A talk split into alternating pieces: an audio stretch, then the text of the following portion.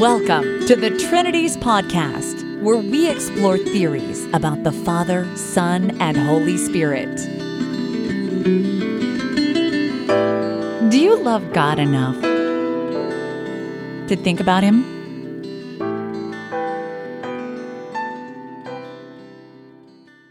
Episode 277 Was Christ tempted in every way? In this episode of the Trinities podcast, I'm going to discuss a really nicely done short piece in Christianity Today magazine written by the leading analytic theologian Dr. Oliver Crisp.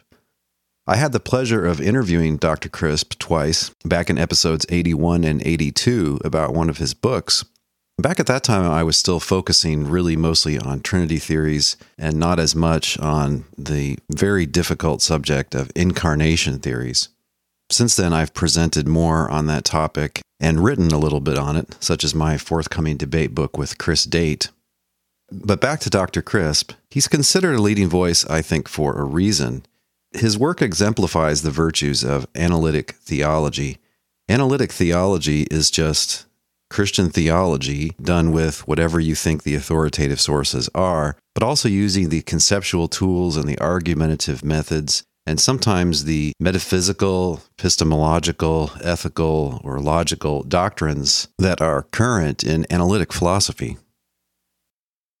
All theologians are influenced by philosophers because it's philosophers who discuss a lot of the ground level issues. Many theologians, I think, are laboring under the influence of really poorly done philosophy whether it's Platonism or medieval scholasticism, which we've gone beyond in many ways, or just unclear, muddle headed continental philosophy of the last 200 years or so. Philosophy is like any human endeavor, it can be done well and it can be done poorly. And most philosophers now working think that analytic philosophy, that particular tradition, shows philosophical investigation at its best. So, analytic theologians are saying, let's take the best and most current tools of careful thinking, of careful theorizing, and let's use those when doing Christian theology. Now, that just sounds like common sense, right? Like, why wouldn't you use the best tools that you have available in doing Christian theology? You'd be surprised how much entrenched resistance there is against analytic theology. Dr. Crisp is in the Reformed theology camp for sure but he's not the typical reformed pastor or apologist that you would run into on the internet. To put it mildly, he's an independent thinker, and he does defend their types of views about divine providence and such. But he's not just out there like some kind of corporate spokesman repeating the party line and just abusing people who disagree. He doesn't abuse, he argues with integrity. And that's why there's so much value in his work He's written a million papers and book chapters on incarnation. I have three of his books on my shelf. From 2007, his book Divinity and Humanity The Incarnation Reconsidered. From 2009, God Incarnate Explorations in Christology. And from 2016, The Word Enfleshed Exploring the Person and Work of Christ. And a little bit later in this episode, I'll recommend a chapter in this book, which, if I'm not mistaken, may most fully express his position regarding two natures Christology. But the first thing I want to say about this piece is that it's really beautifully done. It's clear, there's hardly a word wasted. Dr. Crisp avoids technical terms and sort of theological jargon that are going to throw off the average person. This is something written for the masses, as it should be. And I think Christianity Today is really to be congratulated for publishing a piece like this. I've been a Christianity Today reader since I was in high school. And honestly, sometimes their editorial bias has struck me as kind of anti intellectual. And it's good to see the evangelical American community embracing its intellectuals. Well, Crisp is English, but he taught for many years at Fuller Seminary in Pasadena. So he's not American. But anyway, he's in this American magazine speaking to average American evangelical Christians on a topic of intense interest. And in this podcast, I'm going to go through his little editorial and respond to it. I think it makes a lot of great points. And at the same time, I think if you just take one more step at certain areas in his flow of thought, you realize how difficult two natures theories about Jesus really are. So the question in his title is Was Christ tempted in every way? Dr. Crisp writes According to the writer to the Hebrews, we do not have a high priest who is unable to empathize with our weaknesses, but we have one who has been tempted in every way, just as we are, yet he did not sin.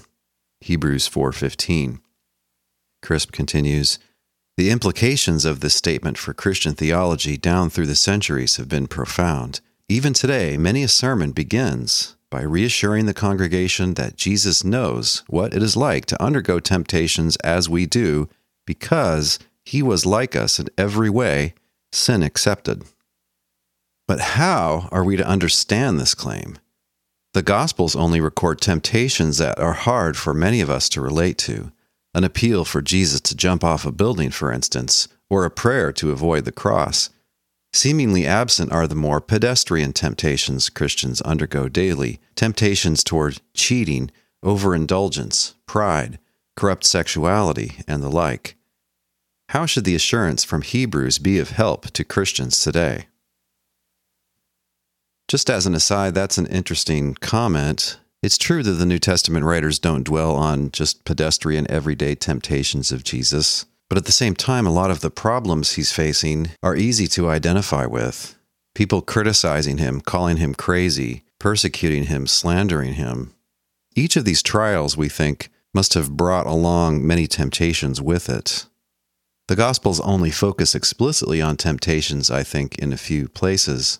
But if you imagine yourself in Jesus' role, as I think the reader is supposed to do, I think you'll realize that he's supposed to be understood as a heroic figure who's passing test after test.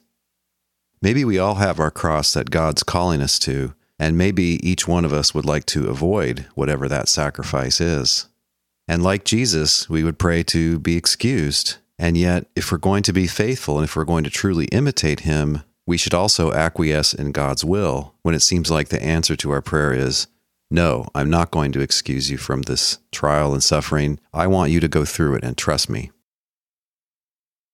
Crisp continues The Jesus of the New Testament Gospels was certainly a human being. Let me pause there. Amen to that. The New Testament everywhere portrays Jesus as a real human being and it says explicitly a couple of times that he is a man.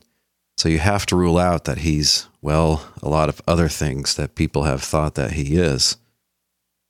An interesting complication here is that some theologians, precisely because of their devotion to two natures theories about Jesus, would say that Jesus is man, but not a man.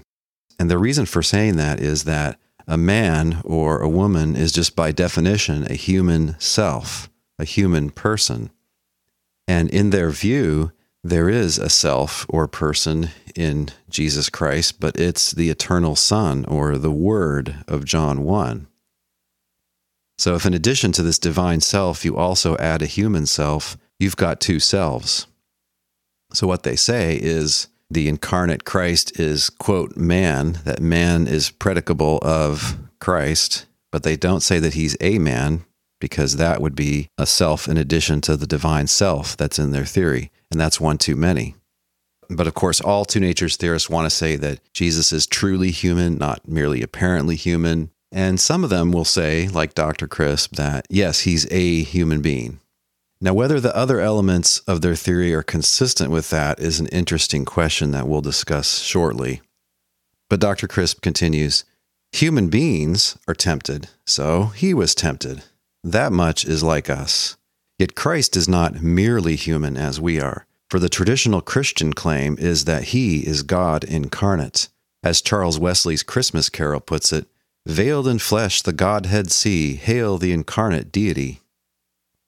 Right, this is his gesture at two natures theory. Obviously, it's not held because of Charles Wesley's Christmas carol. Their view is that this best explains what's in Scripture. He continues, but here is the rub Scripture also says God cannot be tempted. Quote, when tempted, no one should say, God is tempting me, For God cannot be tempted by evil, nor does he tempt anyone. James 1:13. So we have a dilemma. On the one hand, Jesus is like us in every way, being tempted as we are, yet without sin. On the other hand, God is incapable of being tempted, yet Jesus is both fully divine and fully human. How are we to reconcile these apparently competing claims in Scripture? This is the paradox of Jesus' temptations. Okay, there's a few complications here that we should discuss. When James says that God can't be tempted, what's the referent of the word God there? New Testament scholars will tell you that more than 99% of the time, when it says God in the New Testament, it's the Father. So we have to read this as saying the Father can't be tempted.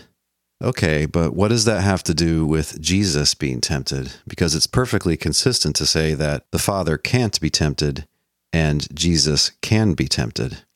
How do you get a paradox out of that? Well, I'm not sure what Dr. Crisp thinks about the Trinity. I kind of have the impression from this article that he may be in the one self camp, that he thinks the Father and the Son really are one He, despite being different, quote, persons but I'm not sure. And I don't recall really reading anything from him about the contemporary Trinity theories that are out there. But maybe he's reasoning like this James is saying that the Father can't be tempted. And the assumption would be yes, he can't be tempted not just for some strange random reason, but he can't be tempted because he's divine. Now that's plausible if you're understanding divinity in the way that a monotheist does, where we're talking about a perfect being who's all knowing and all powerful, who doesn't need anything, yes, it's plausible that divinity entails that one can't be tempted. Okay, so the idea would be that the Father can't be tempted because he's divine, but the Son is divine, and so the Son must also be untemptable precisely because he's divine. Now, here there's a big argument that needs to be had why should you think that the Son is divine in the way that the one God is divine? I have a whole book coming out on this based on my recent debate with Chris Date. If you want to hear that debate, it's in Trinities podcasts number 263 and 264. I think the forthcoming book version will be better. It will be more precise. It'll go more into early Christian history and more into our dueling interpretations of the texts that we were disagreeing about in the Bible. So yeah, it actually needs arguing that Jesus is divine in the way the one God is divine. But I think that's an assumption that readers of Christianity today will just spot him. Okay, but let's not argue about that assumption here. Why don't we just give him that for the sake of argument? How do you get a paradox here in the case of temptation? We could spell this out in an argument, right? The assumption is Jesus is human, and because he's human, he's temptable. And also, we're assuming that Jesus is divine, and because he's divine, he's untemptable. So, one and the same Jesus can and cannot be tempted. There's your paradox. It looks like you're affirming and denying the same thing. If you take the statement that Jesus could be tempted, it looks like we're saying that that statement is both true and false. And of course, it can't be true and false. That's nonsense. So that's the paradox. Another way I think you could set it up that would be helpful, and I'll put this also in the blog post for this episode at trinities.org, is you can consider an inconsistent triad. So there are three claims, and just by logic, they can't all be true. So you have to pick which one you want to deny. And I think it's a nice way of focusing this difficulty in interpreting Christian scripture. So one would be Jesus is divine. The second one would be no divine being can be tempted. And the third would be Jesus was tempted. Right? Take them in reverse order. Why would one want to believe in each of them? Why should you say that Jesus was tempted? Because the New Testament very straightforwardly, in fact, explicitly asserts this multiple times. So, I mean, three is off the table. The Christian has to think that Jesus was tempted. What about the statement that a fully divine being can't be tempted? That's really plausible just when you sit down and consider it carefully. Right? To be tempted, you have to think that some inappropriate course of action is worthy of being chosen. How is an all knowing, all powerful, all good being going to be made to think that an overall bad choice is worth choosing? They're not going to. They're always going to see an overall bad choice as overall bad. You're not going to be able to get any hook into them. You're not going to be able to move them. Right? Whenever somebody tempts you, typically you know that the thing is wrong that they're asking you to do, but they try to entice you. Oh, come on, it'll be fun, or we'll make some money, or people will admire you. Right? So there's a kind of irrationality that comes in, even though you know it's inappropriate, you know that it's morally wrong yeah, you still feel like doing it too, because maybe it would feel good to do it, or maybe you just have some itch that needs scratching and this would serve that purpose. Yeah, but you can't move God in this way. So, two is highly plausible. What about one, that Jesus is divine? Well, for this, you really have to mount a complex argument from the New Testament, because it's not a straightforward New Testament teaching. I would say that one's the weak link. But I think what Dr. Crisp is going to have to say is that we should deny the second, that a divine being can't be tempted. I think he has to say a divine being can be tempted. Okay, so let's see how he proceeds. As if that isn't enough to deal with, the Bible says other things that make matters even more puzzling. In Romans, the Apostle Paul says that Jesus was made in the likeness of sinful flesh. Romans 8 3. Elsewhere, he writes, God made him who had no sin to be sin for us, so that in him we might become the righteousness of God. 2 Corinthians 5:21. Christ is not just made in the likeness of sinful flesh in his human nature, but even becomes sin for us in order to bring about our redemption. Then in Galatians, Paul writes, Christ redeemed us from the curse of the law by becoming a curse for us. For it is written, Cursed is everyone who is hung on a pole. Galatians 3:13. Christ is made in the likeness of sinful flesh and becomes sin for us by being cursed in the crucifixion. On the one hand, Jesus is like us in every way, being tempted as we are, yet without sin. On the other hand, God is not capable of being tempted. This is the paradox of Jesus' temptations. Let me comment briefly on this. The obvious way out is that Jesus is not God. You can't tempt God, but you can tempt Jesus. At least you could at this time, because he's not God. He's the Son of God. What kind of Son of God is he? He's a man. So, as a man, he can be tempted. He's not God, so there's no problem. Right? Why should we just label this a paradox as if it's some phenomenon that's just forced upon us? It's not forced upon us. You don't get into this pickle until you go along with the idea that the Jesus of the New Testament has to be divine in the way that the one God is divine. If you don't say that, it looks like this problem can be resolved.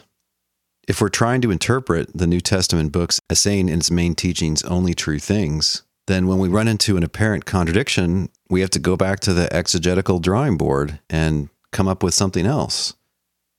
Right. So, for instance, if your view of Christ entails that Jesus died and that it's false that Jesus died, all right, something's gone wrong there. We got to reinterpret some passage, I guess. If you had an interpretation that said that John and Peter were the same apostle, uh, but they were different men, well, it seems like those two claims couldn't both be true. That's not, as I just stated it, a formal contradiction, but still you have claims that look like they just couldn't both be true what you would do is you'd say, Well, I guess I made a mistake there somewhere. Back to the drawing board. So keep that in mind. Whenever someone argues that Christians are faced with this mighty paradox, just logically speaking, there's always a way out of it. Just deny one of the steps in the reasoning that got you into that paradoxical situation. Dr. Crisp continues Now, it might seem this has taken us rather far away from the original point about temptations. But in fact, the two things, the temptations of Jesus and the crucifixion of Jesus, are related as far as our paradox is concerned. For if God's eyes are too pure to look upon evil or tolerate wrongdoing, Habakkuk 1:13, how can he be united with a human nature in Jesus that is in the likeness of sinful flesh, even to the extent of becoming sin by being cursed on the tree? God and evil cannot mix any more than oil and water. And just as God cannot become sinful, and yet does in some way become sin for us in Christ, so also God cannot be tempted by sin, and yet he in Christ is tempted like us in every way, yet without sinning. Okay, so we're talking about God in this paragraph, and he quotes Habakkuk. That's Yahweh. That's the one who in the New Testament turns out to be the Father. So God, the Father's eyes are too pure to look upon evil. And yet then he says, How can he, God, be united with a human nature in Jesus? But God the Father, according to this orthodox line of speculation, is not united to a human nature in Jesus. So, this is part of what makes me think that he has a one self view of the Trinity. It sounds like the Father and Son are understood to be a single He, namely God. So, again, the triune God really turns out to just involve one self. Um, again, I'm not sure if that's his view. His friend and colleague, Dr. Michael Rea from the University of Notre Dame, has what is clearly a three self theory that involves the notion of constitution from contemporary metaphysics. I don't know what Crisp's view is. Okay. He seems to be thinking Jesus and God are the same person. So if God can't look on sinful flesh, then how can God take on uh, some human nature that's in the likeness of sinful flesh? He continues What is more, there is a deeper way in which these two claims about Christ's temptations and about being made sin for us are related. In reflecting on these different New Testament claims about Jesus, some Christian theologians from the early church fathers onward came to think that one way to make sense of these different claims in the text of Scripture is to say that Jesus' human nature is a fallen human nature. There is a relevant difference between being fallen and being sinful. We can be in a fallen state without actually sinning. So perhaps Jesus can have a fallen human nature, provided we mean by that a human nature that feels the effects of the fall a bit like someone who may have flu like symptoms, even if she does not actually have the flu.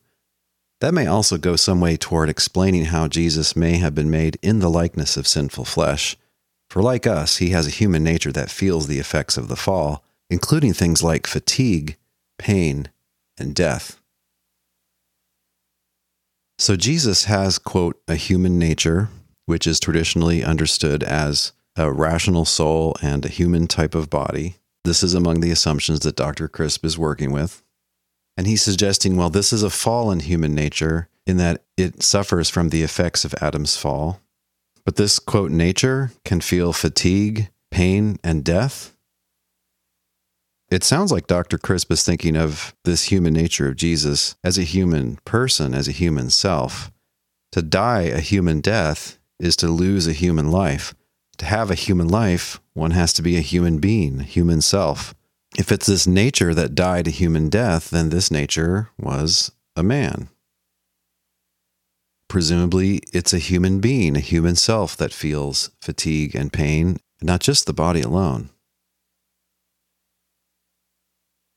When the Trinities podcast returns, Dr. Crisp raises the question of whether or not Jesus could have sinned.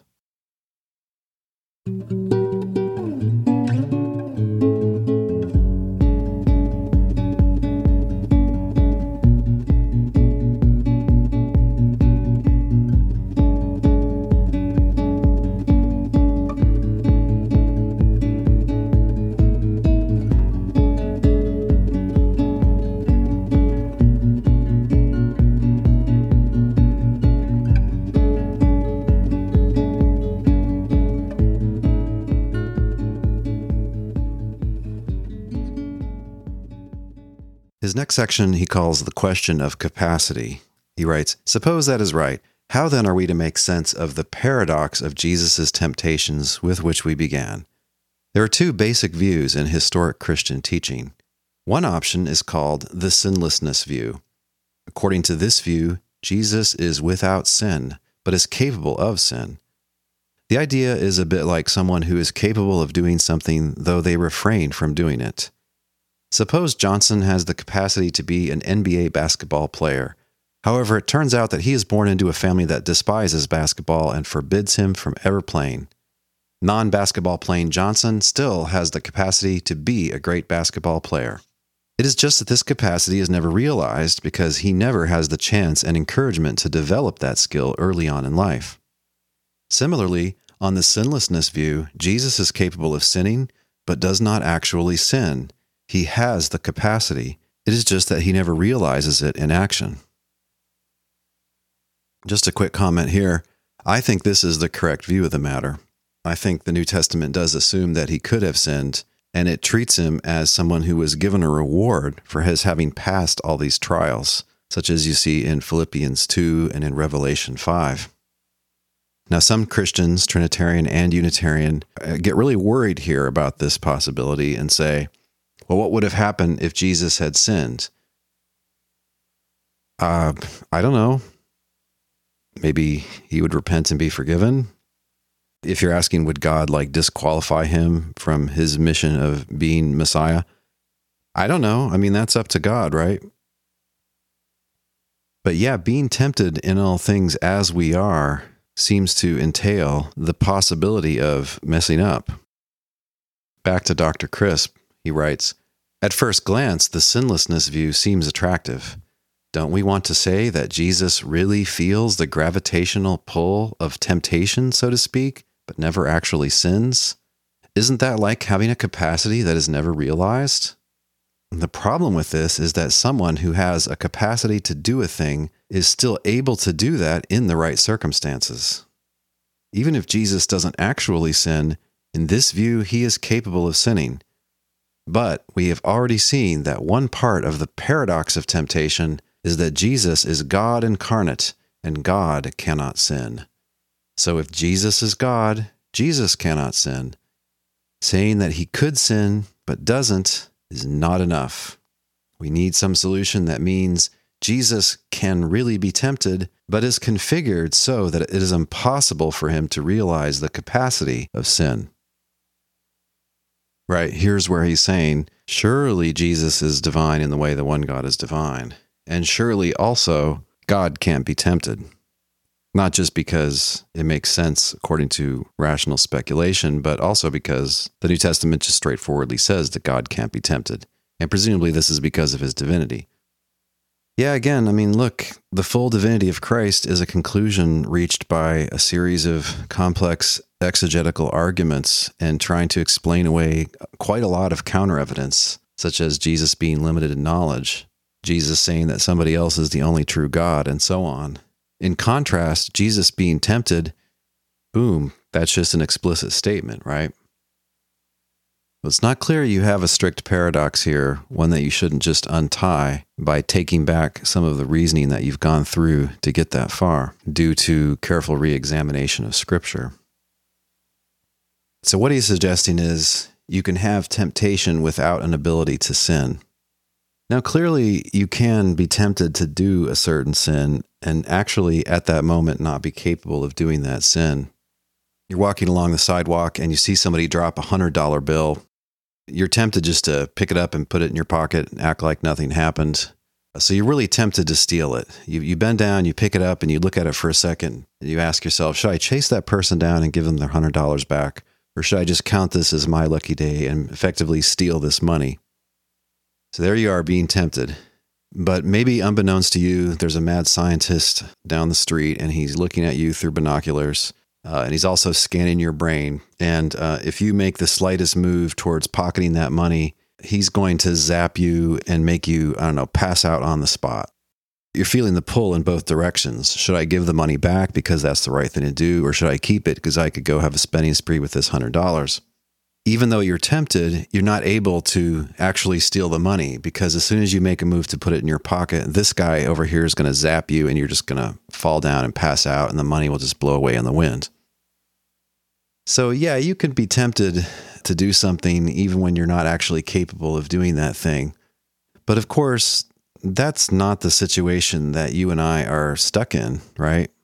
Not only are we tempted, but we're facing a real risk of wrongdoing there might be cases where we would chicken out or where somebody would interfere and sort of save us from doing that wrong action. But in many, many circumstances, we know that we are capable of doing that wrong action. And so we think that we need to carefully steer ourselves through these opportunities and choose carefully. And we think it's somewhat up to us how well our life goes. Now, I think this suggestion really kind of goes against the grain of the New Testament. I don't think any of the New Testament writers consider such a bizarre, sort of unrealistic scenario. But just ask yourself if Jesus could feel the pull of temptation, but couldn't actually ever give in to any temptation towards something wrong, would it be accurate to say that he's been tempted in every way just as we are? I don't think so. Also, it seems like a being like that wouldn't deserve credit for avoiding any wrongdoing. If you're actually incapable of wrongdoing, but you're going around feeling like you could, the fact that you've avoided wrongdoing actually isn't up to you. That was just determined ahead of time, right? It was not something that was ever to any degree under your control. So, why does the New Testament present him like a victor, someone who's gotten the crown, someone who ran a perfect race? Crisp continues Let us turn to another option, which we can call the impeccability view. Someone who is impeccable is not merely sinless, though capable of sin. Rather, to be impeccable is to be incapable of sinning. Return to our hypothetical basketball player, Johnson. He has a capacity for world class basketball that may or may not be realized given the upbringing he has. But not all his capacities are like this. Suppose Johnson is born blind. No matter what situation he is placed in, blind Johnson has no capacity for sight. He is incapable of seeing. The impeccability view says that Jesus is incapable of sinning in a way analogous to blind Johnson's lack of sight. It is not something he can do under any circumstances picky point. That's not the greatest analogy because God may well miraculously heal Johnson, and in that case, he could see. So the case of Johnson doesn't involve somebody who's by his essence blind, who in principle couldn't be other than blind. But yeah, in the case of Jesus, on this theory that he's divine the way that one God is divine, it is just impossible in principle that he sins. Yes, I think divinity does entail that. This is a reason why you should question whether he's divine in the way the one God is divine. Crisp continues, now this seems to be a good fit with the biblical claim that God cannot be tempted, James 1:13, or that God cannot look upon evil, Habakkuk 1:13. But how can this view be consistent with the idea that Jesus is like us in every way and yet did not sin as per Hebrews 4:15? This seems to emphasize the divinity of Jesus at the expense of his humanity, making of him a kind of cyborg who feels nothing, though he appears to be fleshly like the rest of us. Right, so his point with this cyborg metaphor is that with a robot, we don't think there is anything going on experientially on the inside. I know a lot of sci fi is predicated on the opposite assumption, but just say, look at the computer in front of you or the smartphone in your hand. You don't think there's something that it's like to be that thing, right? You don't think it has a first person point of view. I think Dr. Crisp and I would agree that obviously God does have a first person point of view, but his point with this cyborg metaphor is that there wouldn't be this type of experience of feeling yanked, feeling pulled, feeling dragged away towards somewhere one knows one should not go. Yeah, if you're immune from temptation, it looks like you shouldn't have that feeling, right? When the Trinities podcast returns, Dr. Crisp asks Can Jesus feel a gravitational pull to sin?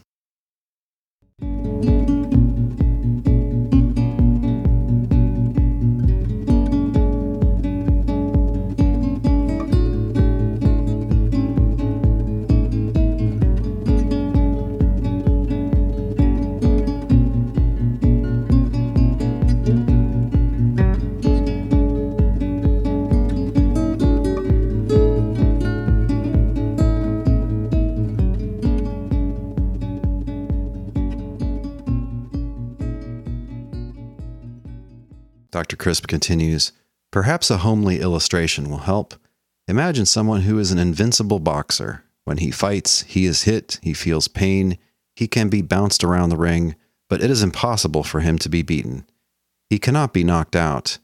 This is what it means to be invincible.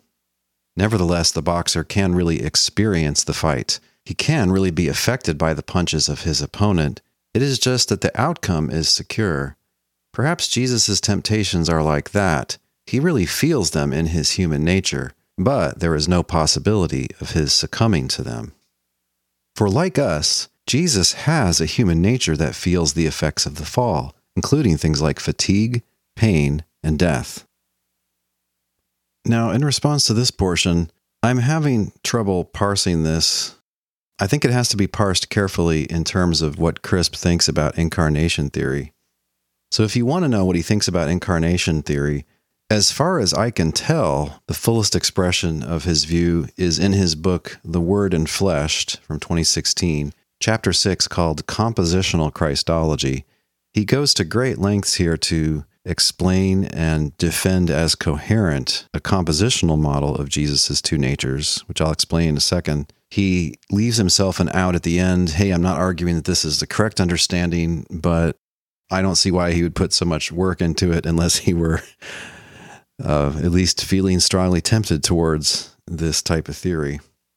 So it's called compositional Christology because it analyzes the incarnate Christ as being composed of the eternal Son or the Word, that divine person. And then the other parts would be the rational soul and the body. Call those two together the human nature. So there's really three things there in the incarnate Christ. They're numerically three. Dr. Crisp is explicit that none of these things is numerically identical with any of the other things. Thing number one is the eternal Logos, the eternal Word, the second divine person, whatever that is, or if, if you like, just God. The second thing is the human nature, and that can be broken down into body and soul. And then the third thing is the whole that's composed of those parts, which he calls Christ. So there is a person here. Weirdly, it's not Christ. The person is the Logos, or the eternal Son. It's God. That's the person the composite Christ isn't a person and the human nature isn't a person because you, you can't have more than one person in your theory. That's crazy. That just won't fit with the New Testament. Now, using the word Christ for something other than the Son of God and for something other than Jesus, that's not biblical usage and it's kind of jarring and weird. But anyway, he has to distinguish the whole from the proper parts. And the whole is this Christ, which isn't a person. And then the parts is the person of the Son and one part is the person of the Son, the other part is this human nature. So the human nature is understood as a concrete and complex object. It's not just a set of properties, it's an actual part of the incarnate Christ in his view. Now, because it's not a self, I don't see how it can do things like feel fatigue, pain, and death. Uh, and I take it he means not just feeling death, but actually dying, right? To die a human death, you have to be a human person, you have to lose a human life. And a human nature that's not a human person doesn't have a human life to lose. That's a little bit of his thinking that lies behind this essay. And again, it seems to me the biggest problem there is that he's saying things that require the human nature to be a human being, to be a man. And yet, on his view, it's not, because that would be a second self. And clearly, the New Testament presents only one Son, only one Jesus, same one we call Christ in the New Testament. Another problem is why would you think that there is a human person anywhere in this picture? This quote, Christ isn't a person. That's the composite whole composed of the two natures. So that can't be a human person. The divine person isn't a human person, it's divine. Then you've got this impersonal human nature, but that's just defined as not a human person. I guess his thought is that somehow, because of the mysterious union between the divine and the human nature, the divine nature, that is the eternal Son or the divine Word, that's going to count as human. I understand that as a creedally orthodox theory, he's going to stipulate that the Son is a real man. But saying it so doesn't make it so. It's hard to see that there is a human being, a human self in this picture anywhere. But this is typical for two natures theories. They always are just one short step away from some kind of Docetism. And in fact, some two natures theories do seem to be Docetism. For instance, what some theologians call the God in a bod theory, that you just have God or the eternal Word inhabiting a body. Well, that wouldn't seem to make the Word a man.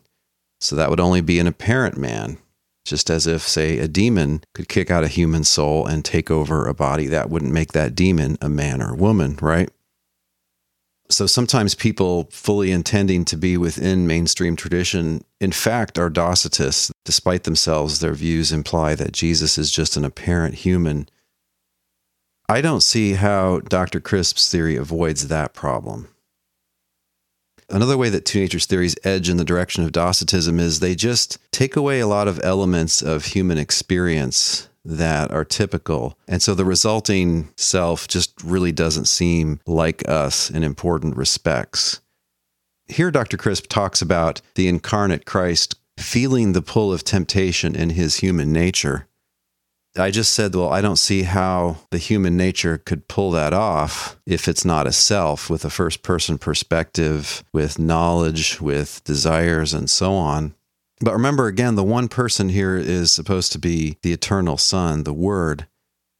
If you say that that person feels temptation in his human nature, I'm not sure I know what it means unless it entails that that person that we're talking about, the Word, himself feels temptation. Okay, but we've just seen that a divine person should not be able to be tempted for philosophical and biblical reasons. Okay, but if feeling the pull in your human nature doesn't entail that you feel the pull, that you are tempted, I don't know what it means, unless it means that the human nature is tempted. But then the human nature would have to be, it seems, a human self. And that would be a disastrous interpretation of the New Testament. So there are a lot of difficulties hiding out in this account. Obviously, Dr. Crisp isn't going to go into all these agonies in a short, popular piece. So let's get back to that piece and see what he finally is going to say about Jesus being tempted. Okay, so he says the human nature feels the effects of the fall, like fatigue, pain, and death. He writes, But how could this be? One possibility is that Jesus' human nature, though capable of sinning like any other human nature, is prevented from sinning by being united to his divine nature. This would be a bit like packing a fragile glass in foam. The glass is still fragile, it has the capacity to break, but because it is wrapped in the foam packing, it will not break. It is rendered incapable of breaking for all practical purposes. Perhaps the union of Jesus' human nature with his divinity means that his fragile human nature, which is like ours in every way, is rendered incapable of sinning. The divinity of Jesus acts like the foam packing, making it impossible for him to succumb to sin, even though, humanly speaking, he still has that capacity. Still, that seems like a sleight of hand. Does that really resolve the paradox with which we began? Isn't someone who is impeccable really unlike us in important ways? Can such a person really feel the gravitational pull of temptation as we do? Some theologians have suggested that Jesus can feel the gravitational pull of certain sorts of temptations, but not others. He cannot feel the pull of those sorts of temptations that require a person to be in a state of sin to find the thing in question attractive, such as murder or lying. But there are certain sins that don't require that the person tempted is already a sinner, such as defying divine commands. That is what the story of Adam and Eve is about being tempted to ignore a divine command, sin being the result. This also seems to fit with the New Testament stories about Jesus' temptations. In the wilderness, Jesus is tempted by the devil to deny divine commands or deny his messianic mission, both of which are tantamount to refusing to do what is asked of him by God. The same is true of his agony in the Garden of Gethsemane. But like Adam and Eve, it is feasible to feel the gravitational pull of such temptations without being in a state of sin. Okay, so now we're back to talking about God like he's someone other than Jesus, but letting that go. I think these are excellent points he's making here at the end. You don't have to actually be a sinner who's guilty to be tempted. You can have people who have never done anything wrong, and so who are not to blame in any way for having done something wrong, and yet those persons could be tempted. And the temptations just are very easy to come by because of human limitations. You might not be smart enough to realize that the thing is inappropriate that you're considering doing.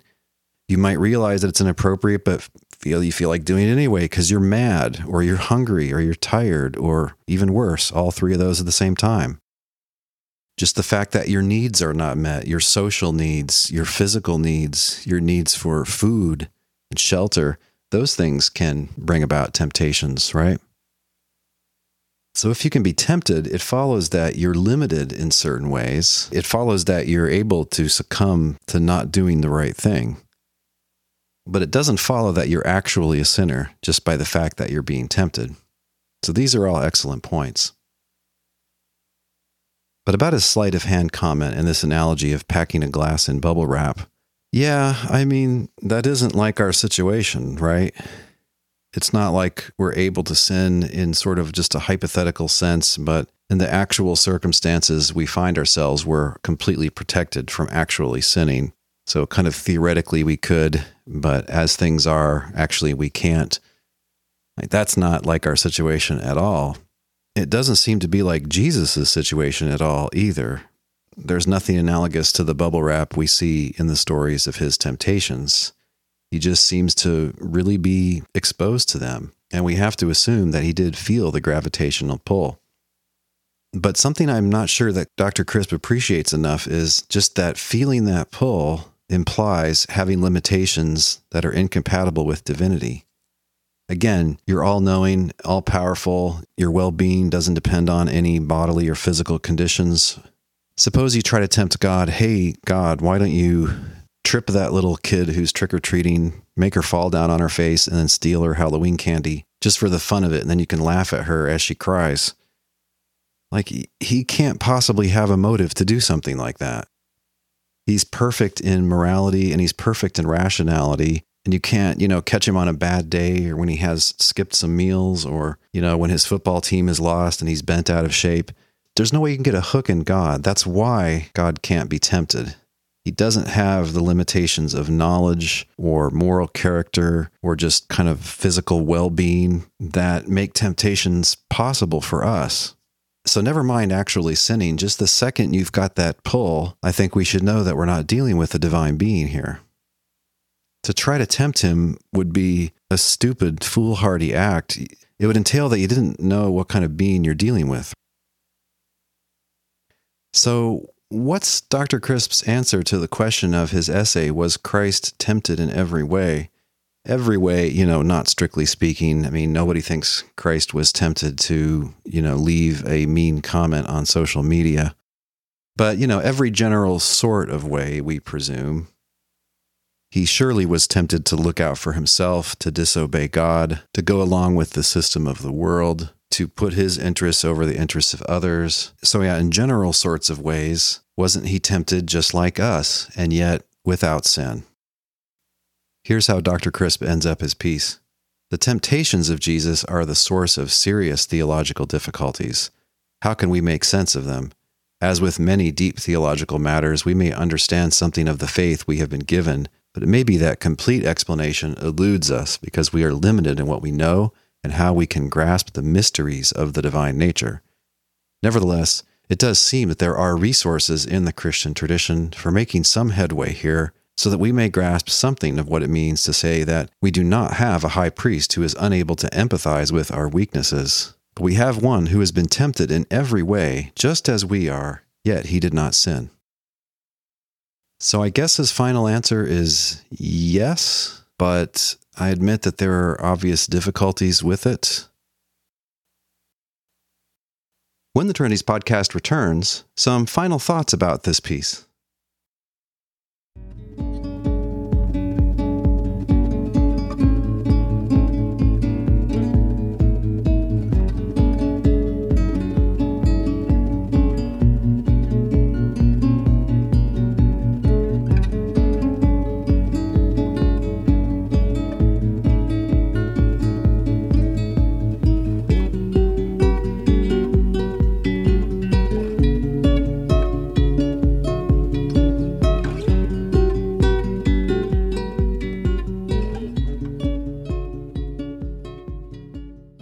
I agree that there are obvious difficulties. One is how a perfect being could come to see an overall bad action as choice worthy, because that's what it is to be tempted. I don't think he's dealt with that. Another difficulty that he doesn't get into is just quite what he means by Jesus. He's talking about the temptations of Jesus.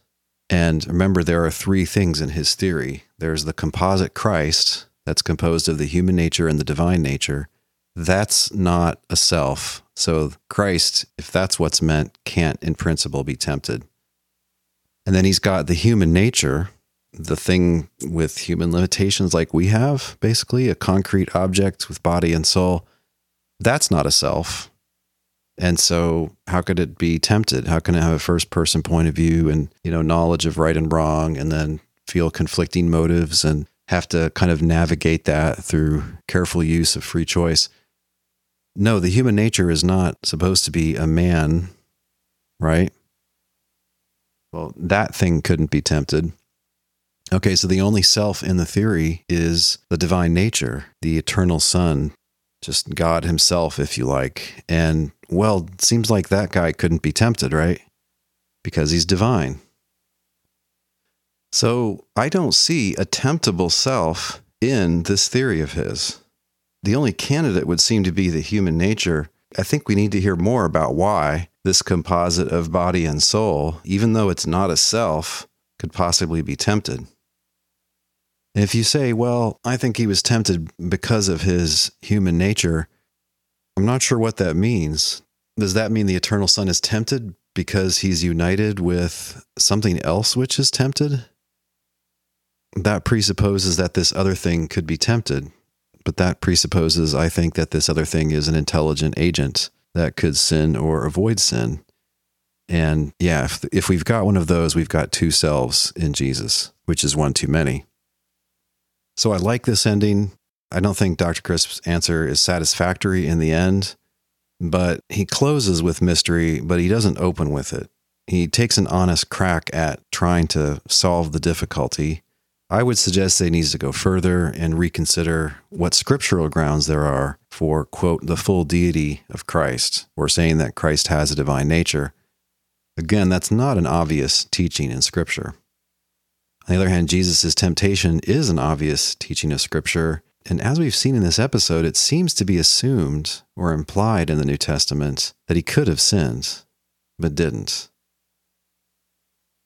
That's why he's presented in the Gospels as a model of faith in God and as a faithful servant of God who passed the tests and was rewarded for this heroic run that he had. To me, this topic of temptation just fits better with what people call a biblical Unitarian Christology than it does with any two natures theory. It's like the New Testament theme of Jesus' faith. It just easily fits this Christology, but not the traditional two natures theories. Again, it's like the New Testament theme that Jesus truly died. It's hard to account for that on a two natures theory it's easy to account for that on a biblical Unitarian view of Jesus Christ. Now, of course, you have to consider the traditional arguments for the deity of Christ. I grant that.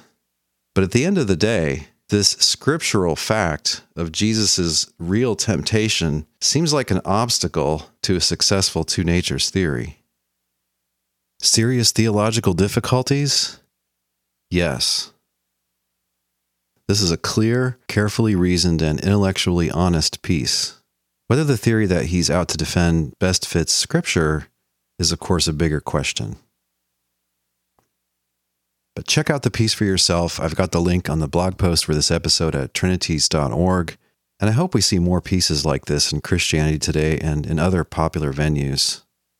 Evangelicals deserve this kind of intellectual integrity that goes beyond just standard language and pat answers, that takes risks, that makes actual commitments that one can agree with or disagree with. And I would suggest that more analytic theologians should try to follow Dr. Crisp's example here.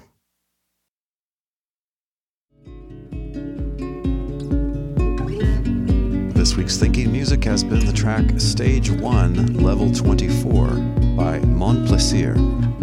As always, there's a link where you can listen to or download this entire track at the blog post for this episode at trinities.org.